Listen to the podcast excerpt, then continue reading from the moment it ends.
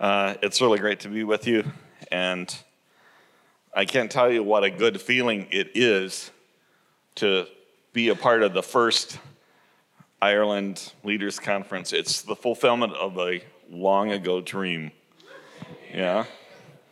And you know, I'm Seamus and Anne Maria right down there, and I'm I, I just sort of like, and then right behind them are the Burns. It's sort of like, it's hard to imagine that it would end up here from where we started. It's really been quite, quite an experience. So, Vineyard's legacy of the Holy Spirit. I got uh, 10 treasures, as it were, or 10 pillars or 10 points of the Vineyard's legacy of the Spirit's power that I think we need to hang on to and not forget. Number one, we need to understand that for us, the movement of the Spirit, the work of the Spirit, is rooted in the kingdom and the theology of the kingdom of God more than a theology of faith, which is really important. Okay, so what John Wimber brought wasn't healing or even the Spirit's power, that wasn't new. That had been around before, going back at least to, you know, if, depending on where you want to mark it. You could go back to Azusa Street and the beginning of the Pentecostal movement, which had all that stuff kind of happening, or you could go further back. I mean, the truth is, healing's never left the church, ever.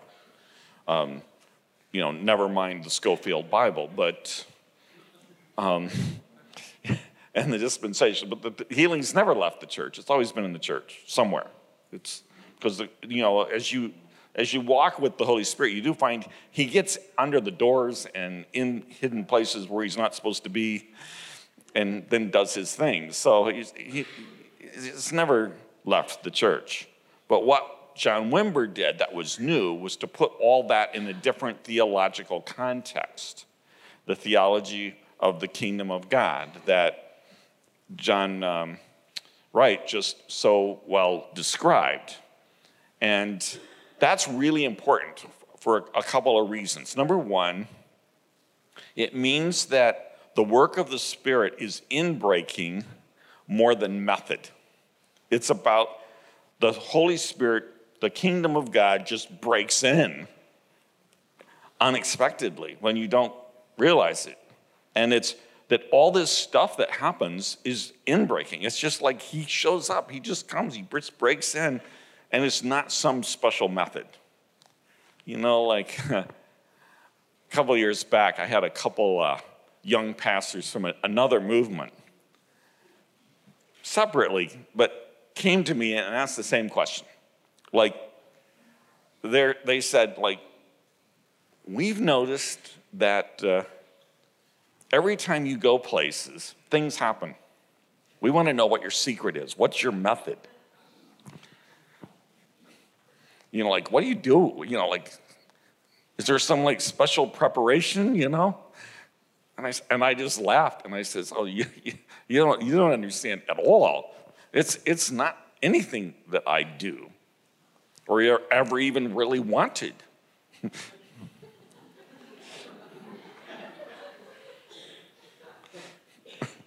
It was what was done to me.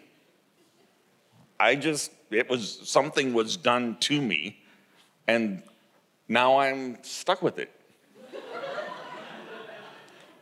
it's just, you know, the kingdom came and grabbed me, and it's it's inbreaking, not method. You know, and it's it's uh, inbreaking, not faith. You know, one of the problems in the Pentecostal movement. I grew up Pentecostal, so I get to talk about them. You know, my father was an AG pastor, my grandfather was an AG pastor. So we just almost go, you know, the family line goes back there ways, you know.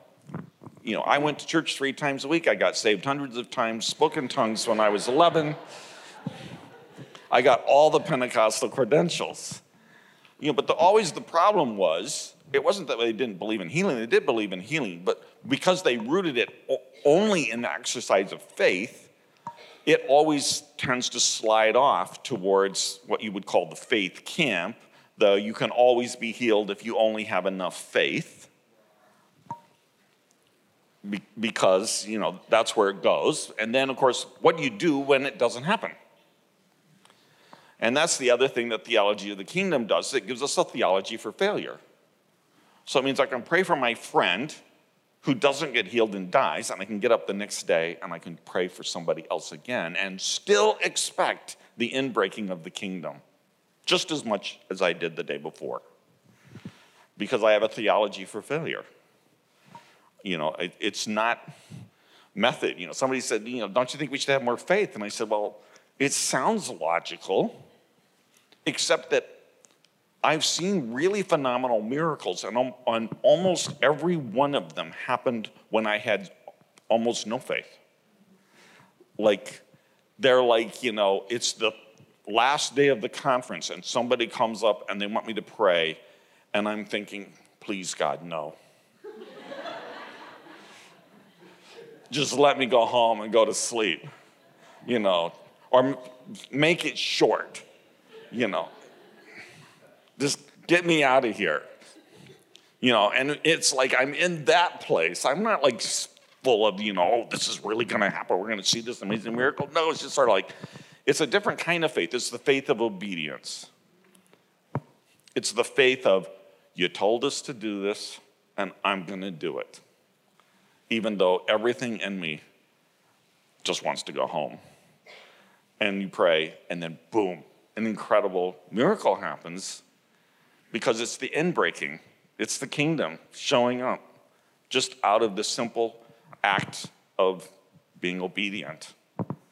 And there's so much power. So that is a really important legacy, I think, because it helps us do all this and keep our heads screwed on straight. And, uh, you know, get through to, you know, when God's will isn't done on earth as it is in heaven. So that's number one. Number two, naturally supernatural. Like that's a it's a phrase that we use a lot. We, are trying to be naturally supernatural, which in my church I always describe as it means try not to be more weird than you have to be.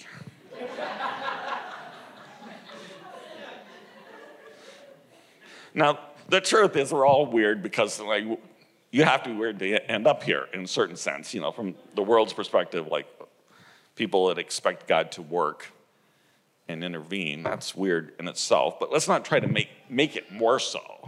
You know, let's just try to be natural, you know, and, and that means no hype.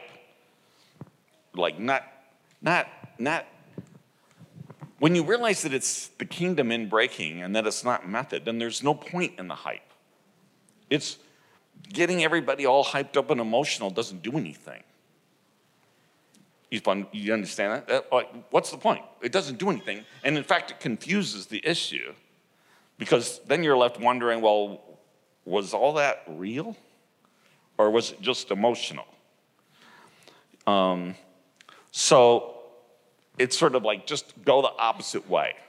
Uh, no, no hype, no, um, no particular manipulation. The first time I saw John Wimber, invite the Holy Spirit, I was amazed because we hadn't sung like 20 verses of Just As I Am first. he just stood up and said, Oh, Holy Spirit, we invite you to come. Deadpan. And back in the day, you'd get these conferences, we'd have worship, he'd give the talk, and the room would just be filled. It'd be buzzing, electric with people like, okay, what's going to happen? He's, get, he's getting to the ministry time. What's going to happen? And he'd get up and he'd say, okay, let's have a coffee break. He'd just call a coffee break, break the whole thing. Everybody comes back. The room is deadpan. No electricity. It's all gone now. And then, kabam, the big stuff starts happening. And the, the thing is, when you do that, it, it means people know that it's real. You know, I, you, I, a few years back, I ended up having a conversation with a son of a pastor from another country. And we, we ended, he had walked away from Jesus, walked away from the church. He was in Chicago. And we, we got together because he was struggling with depression. And I said, Well, I've struggled with depression. You know, let's talk. I can maybe help. So we got together to talk about depression. He was desperate. But uh, we talked about, you know, strategies for dealing with that and avoiding kind of falling down the hole, getting intervention if he needed it, all, all the things that you would do. And then he just launched into a discussion about his faith. And he says, the problem was it was always so emotional in the church I grew up in. And everything was so manipulated, I never knew what was real. I knew some of it was real, but I couldn't tell which. And he just couldn't deal with the not being able to know what was real. You know, and, and so, like, one of the reasons, if you don't have any other reason for like hanging on to the naturally supernatural thing, is just so your kids can live with it. You know, because you can't fool them. Like, they'll know. So, you know, you gotta, it's gotta be real. I think number three, it's mercy, not works, which is another way of saying kind of the same thing, but it's like there's this mercy thing. It's like John's initial vision about what God was going to do was this vision of a honeycomb that was God's mercy that was just dripping all over all these people all over the world.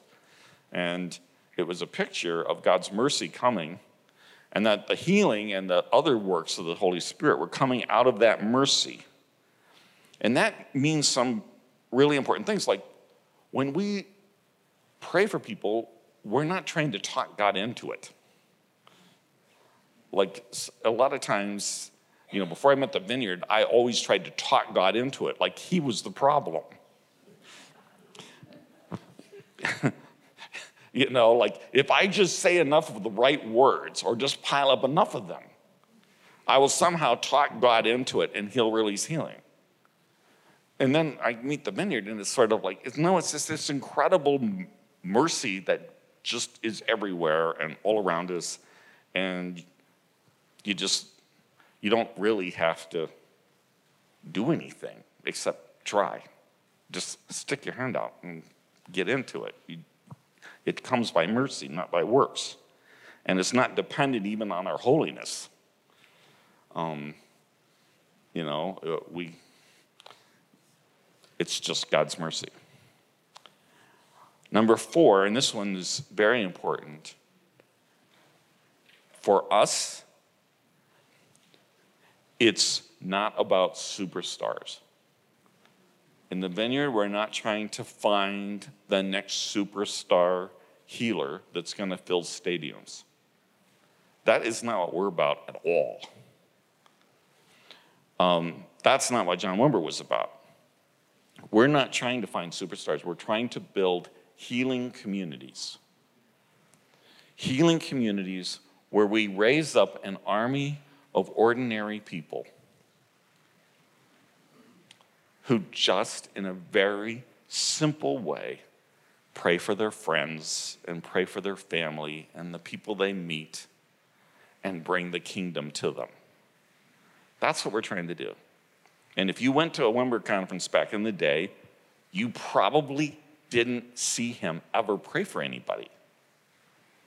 Sometimes he'd get words and get people up front, but he would never do the praying himself.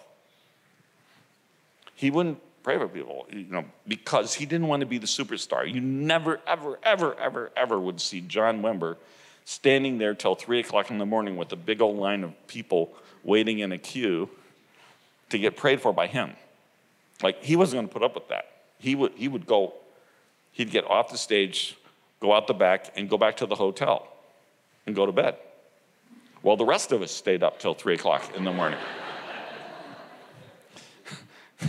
praying for all the people that were in the place. But he wasn't going to do it because it wasn't going to be about superstars. It's, it really is about everybody gets to play. And the, the, you can't have it both ways. If, if you make the whole thing about superstars, then you're not going to have everybody gets to play. You know, uh, the, the point of the conference was never to have big conferences, actually. It was always to just equip ordinary people so they could go home and do it in their kitchens. So John was always wanting to put it down on the low shelf. Put the cookies down low, he'd say. Put the cookies down low. Make it easy for ordinary people. because we're trying to raise an army of ordinary people. And, you know, other, it, it doesn't mean that superstars don't happen. They do, but that's not our strategy. That's not our thing. That's not our hope. Um, it's healing communities. And we just got to understand that's our real goal, that's our strategy. Number five, not entertainment, but equipping an army of ordinary people. You know, um, John was now it was he was always about equipping, never about entertaining. So I'll give you an example. Uh, I had just been in the vineyard like three months, early 30s, little church, and John Wimber came to Chicago to do a big healing conference. People came from all around, from hundreds of miles, all around. And there was like two 3,000 people in the room. And it was the first night. And there were like two or three other young vineyard pastors besides me. And he comes up to us and he says, Okay, guys, he says, You know, I'm going to I'm going to talk about power healing and power evangelism, you know, basic John talk about the kingdom. And then I'm going to get some people on the stage, and I want you guys to just pray for them in, on the stage in front of everybody so people can see our non hype way of praying. Can you do that? We said, Yeah, sure, we can do that. So he gets to that point. Everybody comes, you know, it's a giant stage. The stage is as big as this room. And gets these three women, I think it was women, up on the stage. Maybe there was a man, I'm not sure. There were three of us. And we prayed for them. They went back to their seats. I don't even remember what happened. But then the room is like, okay, what's next? The whole room is just filled. What's next? What's he going to do next? And John like leaves the podium, walks way over because we're way over on the side now, on the edge of the thing. He walks over to us and he comes up to us and he says, "Hey guys, I didn't know what to do next. Do you have any ideas?"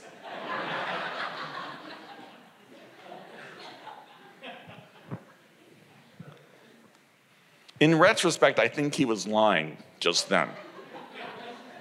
You'll see what I mean in a minute. I think it was a lie, but when he said, I don't know what to do next. But I didn't know any better because I, I had not actually spent really any time with him before, ever. So I just said, Well, I thought we should pray for people with thus and so condition. I named some physical condition that I thought we should pray for, people with that condition. He says, Oh, that's a great idea.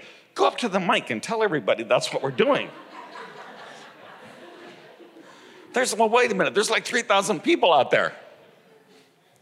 But you can't like stop and have an argument with John Wimber on the stage in front of 3,000 people. So there was nothing for it but to just do it. And so I go up and I said, okay, now we're going to pray for people with this condition. And if you have that condition, get up out of your chair and come down front, and you know the prayer team will meet you. And he comes up behind me. As they're, they're coming down, he comes up behind me, leans over my shoulder, and he says, I'm going to the hotel now. You're in charge of the whole rest of the ministry time. and I was like, before I could turn around, all I saw was the, his back end going through the curtain. He was gone. And here's what that I learned later he does did that to a number of people. I was not the only one. But here's the deal. He was willing to disappoint 3,000 people to train one young leader. You get it? Because you know they didn't get the same degree of ministry from me that they might have gotten from him if he'd stayed. But he wasn't interested in that. It was about equipping, not entertainment. Ruthless equipping. It's been a lot of fun doing it to other people.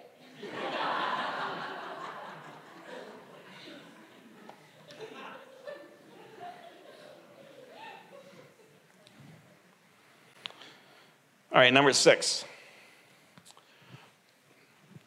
The prayers are midwives helping people receive the Spirit's work. All right, so our job when we pray for people is not just to pray, actually. We're actually coaching them as we're praying to receive. People don't know how to receive from God. So you coach them, you help them receive. You know, it starts maybe in little ways. Like a lot of times I have to tell people, don't pray. Let me do the praying. Just receive. All right? What am I doing? I'm midwifing, okay? I don't make this baby happen. But I do know kind of how to help this along. And so if they pray, they're giving and not receiving. So I have to get them to switch modes. Pastors and leaders are usually the hardest to do, hardest people to pray for because they're getting them to switch out of giving mode into receiving mode is often difficult. So, you know, you help them. Or, or sometimes you're looking at somebody and you sense resistance. Okay, you're watching and you sense resistance. There's something like, here's the, the Spirit of God is coming on them. But as you look at them, there's resistance of some sort. Your job is to find out what that is and remove it so that they can receive. That's your job as a prayer, is to remove that thing. So that could be anything from all of a sudden they feel, they feel unworthy. Oh, wait, I can't get healed. I don't deserve it. And then you have to talk to them about mercy. It could be a demon you know, shows up and tries to stop what's happening. It could be a mental stronghold of some sort that you need to have a detour to deal with. It could be unconfessed sin. It, it, you know, there's a bunch of things it could be that are keeping them from receiving. But if the Spirit of God is moving, then your job is to help them actually receive it. Because our job is not not only to pray, but to midwife this thing so that what the Holy Spirit wants to do actually gets done. And what he wants to do is change their lives. So when I get involved with somebody, I'm not just going to do, I don't even, I don't do the superficial pass through, although there are times at the end of the meetings where sometimes I want to do a superficial pass through just to get home. but we're after we're rarely trying to change people's lives. And that means you gotta like stick with this thing and midwife it so that it all gets in, so that the thing that is being done actually gets done. And part of that is removing the obstacles, helping them receive. So that's number six. Now, this number seven is like really important, and I think it's something that we've almost been in danger of losing. And it, one of the first things that really struck me when I met the vineyard is that there is a, an understanding or a reality of the Spirit's movement or working that is physical and can be seen and can be followed. And I mean seen with the natural eye. You don't have to be a prophet. You don't have to have a vision. You just have to open your eyes and look. The very first time I saw John Wimber pray for somebody, he points to this guy and says, Look at the Holy Spirit coming on this guy. And I thought, What? First of all, like, what am I supposed to see? Am I looking for a light from heaven? Are we, or am I looking for little tiny doves? What am I looking for? How would I see the Holy Spirit? How do you see the Holy Spirit? What are you talking about? What kind of glasses do you have? And I later realized that it was kind of a shorthand, actually. It was, it was a shorthand for look at the effects of the Holy Spirit coming on this person because you don't really see the Holy Spirit. But it's like looking at the wind. If you go outside today and you say, look at the wind, You don't actually see the wind, but you see the effects. And you, if you stand in it, you can feel the effects. And the same thing is true of the movement of the Spirit. It's like you can see the movement of the Spirit physically, and you can follow it and you can feel it. And that's why, unlike everybody else in the vineyard, we learn to pray with our eyes open. Because if your eyes are shut, you can't see anything. And if you can't see anything, you're going to miss 90% of what the Holy Spirit's doing. And I got news for you without the Holy Spirit, you can do nothing. It's all Him and no you. So if you want to look good and you want to have fun, follow Him and do what He's doing already. And that, if you're going to do that, you have to see. And it was such a revelation to me to realize, like, I can actually see this thing. Like, it's physical. I can see it on people. So you learn to watch. You watch their faces, you watch their hands, you watch their feet. And you pay attention. Watch their ears, and you watch because there are signs. Because when the Spirit starts coming on them, it's real power. It's real. And yeah, I better be careful.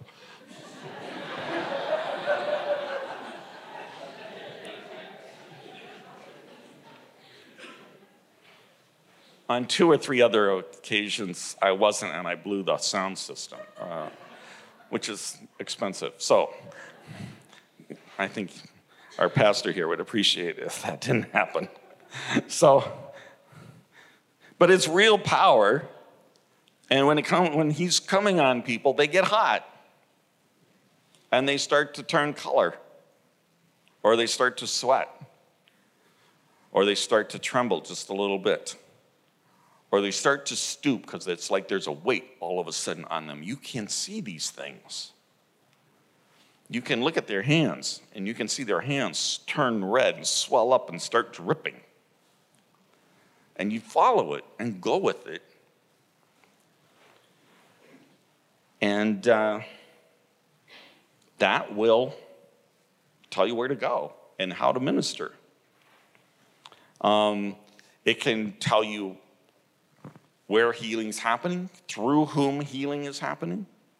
A couple years ago, there's this big non vineyard church in Michigan that kind of started feeling like, you know, there's a part of the Bible we're not living out, the Holy Spirit side of it.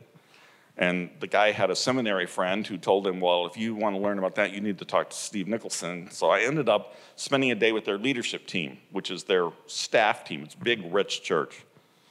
Their staff team was like paid team, their senior paid team was like 30 people. And uh, I had found out when I first got there that the assistant pastor, the number two guy in the whole deal, had injured his foot in an accident He'd had surgery on it, they'd put metal in there, they'd done everything they could, and but he was still in constant pain, and they just basically said, You're gonna have to live with it. So after spending a, an hour or so talking about healing and our approach to healing, he said, Well, okay, now we need to do this. And says, so, let's, let's, let's, let's do him. Everybody knows him. We all know what, what his problem is. Let's just do him. It'll be easy. I mean, his foot hurts. So it'll be easy to measure. And so, uh, but I didn't just go pray for him. Instead, I invited the Holy Spirit and then I opened my eyes and watched. I was the only person in the room with my eyes open. They all had their eyes closed. And I look at the youth pastor, who's this young, scruffy looking guy who looks like a homeless man that they just drug in off of the street, okay? Sort of like the worst, best dressed person in the room. But his hands were red and dripping. I mean, I mean, literally dripping off the tips of his fingers. I, it doesn't take too much to figure out, like, there's power on those hands. So I need to get those hands on those feet and watch what happens. And that's what we did. We got those hands on those feet, and in a few minutes, that guy's leg was going uncontrollably. It's like, he couldn't stop. Everybody's watching it. At this point, their eyes are all open now. Uncontrollably for about five minutes, finally it comes down and all the pain's gone. And I've talked to them numerous times since, and it's been two years, he's still healed. But the key is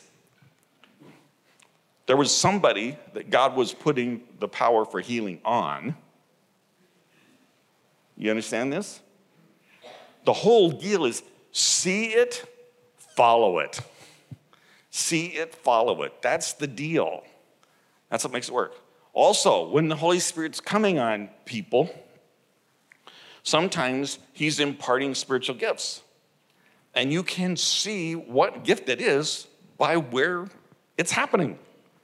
So if you're praying for them and they get like a red mark across their face, or their jaw starts trembling, ah, duh, it's prophecy or preaching. You know, if their hands, if it's their hands, that's healing usually, almost always. You know, if, if, if it's their eyes, definitely, visions, dreams. Um, if it's uh, their legs, you know, people start, their legs start trembling, or sometimes they start running in place almost. That's evangelism. You pray for evangelism, they're going to go bonkers. Because the thing, here's the interesting thing is when you see what the Holy Spirit's doing and then bless it, it increases. It's all about getting, it's all about getting on his wavelength. So you get on, the, on his wavelength by seeing.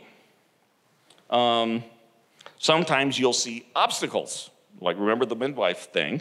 You have to see the obstacles. Sometimes the obstacles are, are made visible in the, as the Spirit's coming on, real power is coming on them, their body starts to demonstrate what is the thing that's holding them back. So they'll, they'll maybe start mm, striving, never feeling good enough, work, work, work, work. If you pray against that, Okay, you remove a big obstacle. They're going to receive from God. Um, you can see fear, you can see anger, other kinds of things, um, sometimes demonic things. Sometimes their hands freeze up and kind of curl up, and that's like unconfessed sin. Um, so you you can see those things, and then you can like remove it. You can deal with it, so they can actually receive the thing that God wants to bring to them. And uh, the other thing is this if you're watching and you're looking for the movement of the Spirit physically, if you pray something that's just your idea, nothing's going to happen.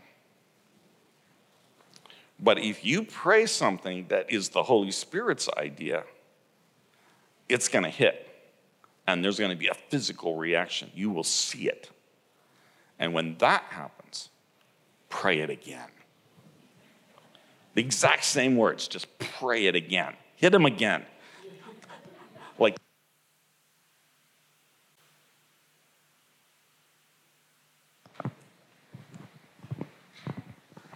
all right you know, if it lands, like, don't just stop. Do it again. Like, you're on the right wavelength. You're on the, you, you got the Holy Spirit's wavelength going. Like, ride that thing. Go with it. Pray that thing one more time and then another time, usually at least three. If, if, if you got it, go for at least three. You want to pound that nail home because what are we looking for? Change lives. See? So you, if, if, if you get it where it's happening, go for it. Like, stick with it. Don't leave it until you're sure that they've really got it because you're trying to help them receive the whole deal. Um, so, that is, an important thing. And I just, I just got to remind you, like, and I've had to do this at home, like, just like open your eyes and start looking. You know, I, I've had uh, a few desert times, desert seasons, which everybody who's following Jesus gets. You all get to go to the desert at some point. It's the work of the Holy Spirit to take us into the desert. But in the desert, you can only hear the voice of the devil. And you have to operate out of obedience to the word. So you can't hear God. So I've gone through seasons where like I couldn't hear God at all. Couldn't get any prophetic words. But I could still minister in power because I could still see and I can still follow what the Holy Spirit's doing. Get it? And then then if you get words from God, then that's just bonus. That's just help. But you know, you'd be surprised how much of it is physical. And in the early days of the vineyard, we didn't actually have that much experience with prophetic, revelatory prophetic stuff. So we weren't relying on prophecy primarily. We were relying on this physical thing and just opening our eyes and seeing. All right, number eight, the eighth legacy. Oh, we're good, good. Waiting is necessary. You have to be willing to wait. At the beginning, you have to wait just for the Spirit to come and for people to start engaging with Him. John Wimber would stand up, deadpan, invite the Holy Spirit to come, and then we would wait for the longest time. Sometimes I remember the first time I just thought, like, I knew it. The Holy Spirit is not coming today. He's busy somewhere else. Because I just was not used to waiting. But John waited and then saw the Holy Spirit coming and then saw some more and then saw some more. So you got to wait. Um, and a lot of times, if you're in a group, like you're in a small group or something, and you want to do the ministry of the Spirit, you invite the Holy Spirit to come and then you wait. And while you're waiting, you open your eyes, and all you need to do is see the first one. So you're just looking for who's the first one that the Holy Spirit's touching. Physical observation, and you just watch. And then you start praying for that one. And then that will open the way to all the everything else. You just one by step by step by step. So you have to wait. When you are praying for an individual, you want to invite the Spirit and then you wait. Don't jump right in and start praying everything right away. Wait, wait, wait for the Spirit's power because praying without the Spirit's power and praying with the Spirit's power are two completely different things. So wait when the power comes, you'll start to see on their body that the presence of the Spirit is coming, the power is beginning to flow, and that's the moment you want to pray. The thing that needs to be prayed for. Whether it's impartation, you know, fill them with power for healing, or whether it's healing, speaking to the condition, you know, telling it what it needs to do, pain be gone, whatever. You do it at the top, and it'll be like a wave. You get a wave, you pray at the top of the wave. One thing, not 50 things. They can't take in 50 things at once. Just one at the top of the wave. Then it'll get still. It'll kind of, there'll be a sense of the Spirit's here, He's moving, and then it'll get still, and the, te- and the temptation is to stop at that point. Don't stop. Wait. Wait again. Because there might be another wave. And if you wait for the another wave, it'll be more powerful and it'll take it deeper. And then you pray the next thing God will give you. While you're waiting, you, you listen to God. What's next? What's next? What's next? But you wait for the power to come to pray it. So you're praying through the waves. And you get another wave, and it'll lead to another thing. And that's the kind of stuff that changes people's lives. When you follow the Spirit's work through the waves. I'll tell you an example back in the early days, I think it was in Harrogate. Uh, another woman and I went up to pray for this elderly lady. I thought she was elderly at the time. it's more relative as I get older, but uh, she had to be at least in her 70s. And uh, up here, I think she might have had a neck brace on. And so we went to pray for her neck. And we invited the Holy Spirit to come while waiting to pray for her neck. And we prayed through the first wave, praying for the neck, and then we waited. And at the when the next wave comes, the lady next to me said, You know, I, I feel like there might be some issues with your family, like some relational problems. Have there, have there been relational problems? And the lady starts telling us about how, yeah, she'd had all these conflicts with her daughters, and and they couldn't resolve them, and it was, you know, causing a great deal of stress. And we started, so then we started praying about that at the top of the wave, the second wave. We're now we're, we've gone from neck to daughters. We're praying for the daughters and, and the dynamic that's going on there. And she's sobbing.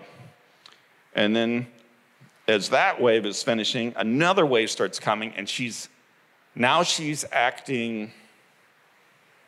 Um, is the third wave hit. She was acting in a way that said, Oh, there's something here resisting what God is doing. Her body started moving in ways that didn't feel quite right. And we thought, well, we better move her to a more private location. So we got her and her husband, we moved to this back room. We got back there, set her down on the chair, and she started bouncing up and down, pounding her fists in her lap, and saying, I'm just a naughty little girl. I'm just a naughty little girl. I've always been just a naughty little girl. And while I'm standing there looking and thinking, like, oh, okay, where do we go with this? She falls out of her chair. She's now face forward, out of her chair, ends up on the floor, and starts reenacting what, for all the world, looks like a little girl being raped. Under the presence of the Spirit.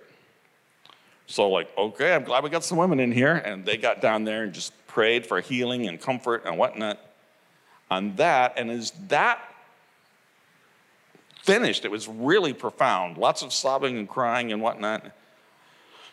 As that finished and there was a sense of peace, all of a sudden, all these demons started leaving her, just one after the other, just belching out, like about five or six of them, just one after another. And then finally, complete resolution.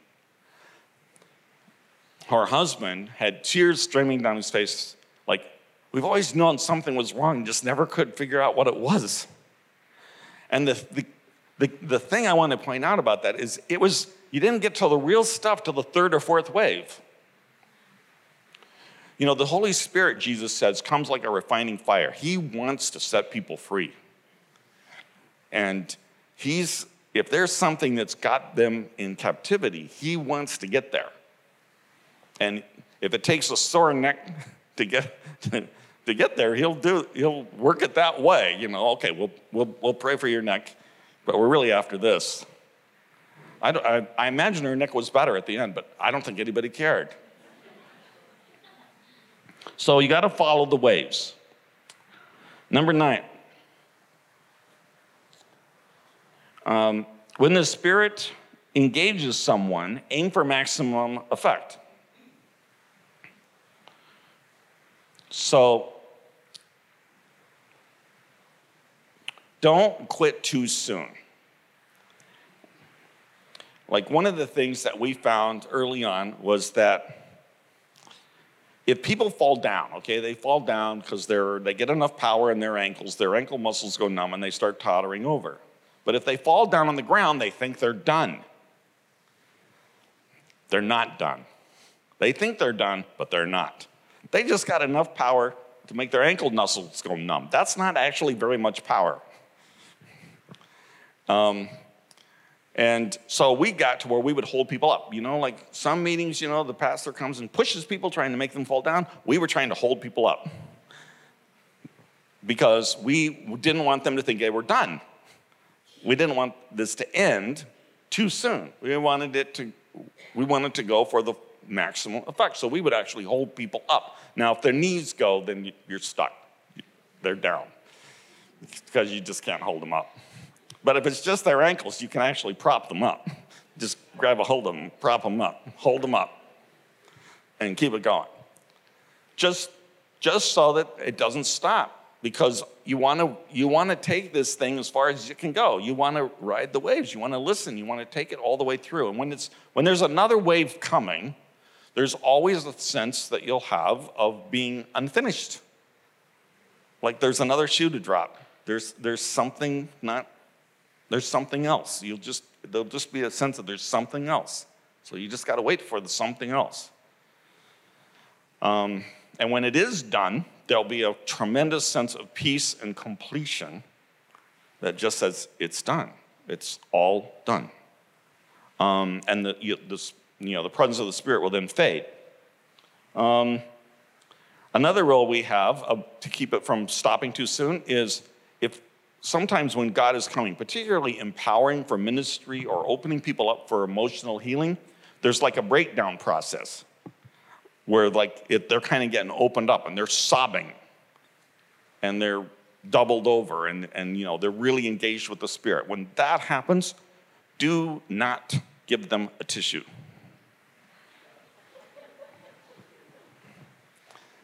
We have the no tissue rule. No no tissues because if you give them the tissue, what will they do?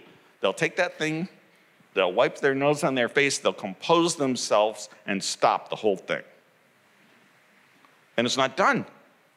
So I don't care if the snot's dripping three feet down to the floor and making a puddle. I'm not going to give them a tissue until the very end when it's all done. Until then, no tissues. And I've literally seen this. I, was, uh, I was speaking at a youth conference uh, last summer, just this past summer. And it was a bunch of young people in their teens, and a bunch of them were praying. And there was one, one, one guy they were praying for, and you could see that there's this breakdown. God's really opening him up, and he's sobbing and somebody grabs a tissue and they're handing it to him, and he's got it in his hand. And I said, Give me that tissue. And I grabbed it out of his hand. Literally, I grabbed it out of his hand. And the minute I did, boom, the power doubled on him. It just increased tremendously in that moment. Just opened it wide open. Um, there's a time for comfort but it's not at the beginning of the surgery, it's at the end of the surgery, after the work is done.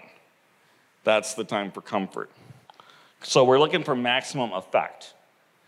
In the same way, you need to understand that in your in physical healing, it's really pretty easy to, to get rid of pain, actually. Um, you can get rid of pain, but that does not always mean that the underlying condition is healed. You've just gotten rid of the pain. It's sort of like, it's almost like that high thing that John was talking about. You know, you pray for people, they feel like this incredible rush. It's almost like, you know, you, a, a kind of supernatural narcotic almost that takes away the pain, but that doesn't mean that the underlying condition is healed. So you pray for the pain first but don't stop. When the pain is gone, they're, they're, they're now much more open, they're receiving, they're ready to receive more. That's the moment then you want to pray for the underlying condition that's causing the pain. You're looking for biological, physical change in that moment then.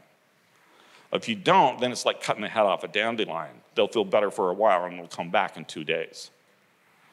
So you've got to get to the underlying thing if you really want something that's going to stick, which is one of the reasons why it's always better that these things happen in the context of local churches because we can't fool ourselves there. You can have a, a great experience at a conference, but nobody like checks up on where you are two days later. But in, in at home in the church, like you know, we're all living together, so you know that's part of the deal. So you we're we want to like really work and pray for lasting change. And lastly, and this is just an important rule, not just in the ministry of the Spirit, but I just think in terms of leadership. Most of you are leaders. That was just one of the things that we learned in the vineyard was bless what God is doing. Bless what God is doing. Like, if you're seeing the Spirit moving, bless that. If you're in a room and God is doing something, bless that. If you're in a ministry and you see God is blessing this thing instead of this thing, bless the thing He's blessing. Let the other thing wait. Bless what God is doing. Go with what He's making happen, and things will happen. So, like, there's one point in our history of the church, we, we get to this month, and in the space of one month, we got 24 phone calls. What time is your Spanish service? We didn't have a Spanish service.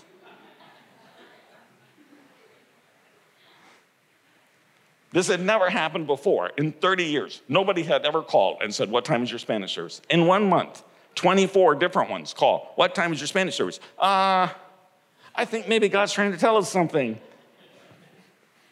You know, bless what God is doing. We started a Spanish service. Guess what? Half of all our baptisms every year are coming from that Spanish service.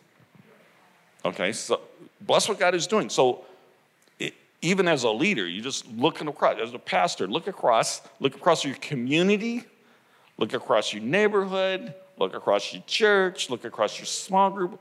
Just ask yourself, what is God doing? Where, where is where are things happening?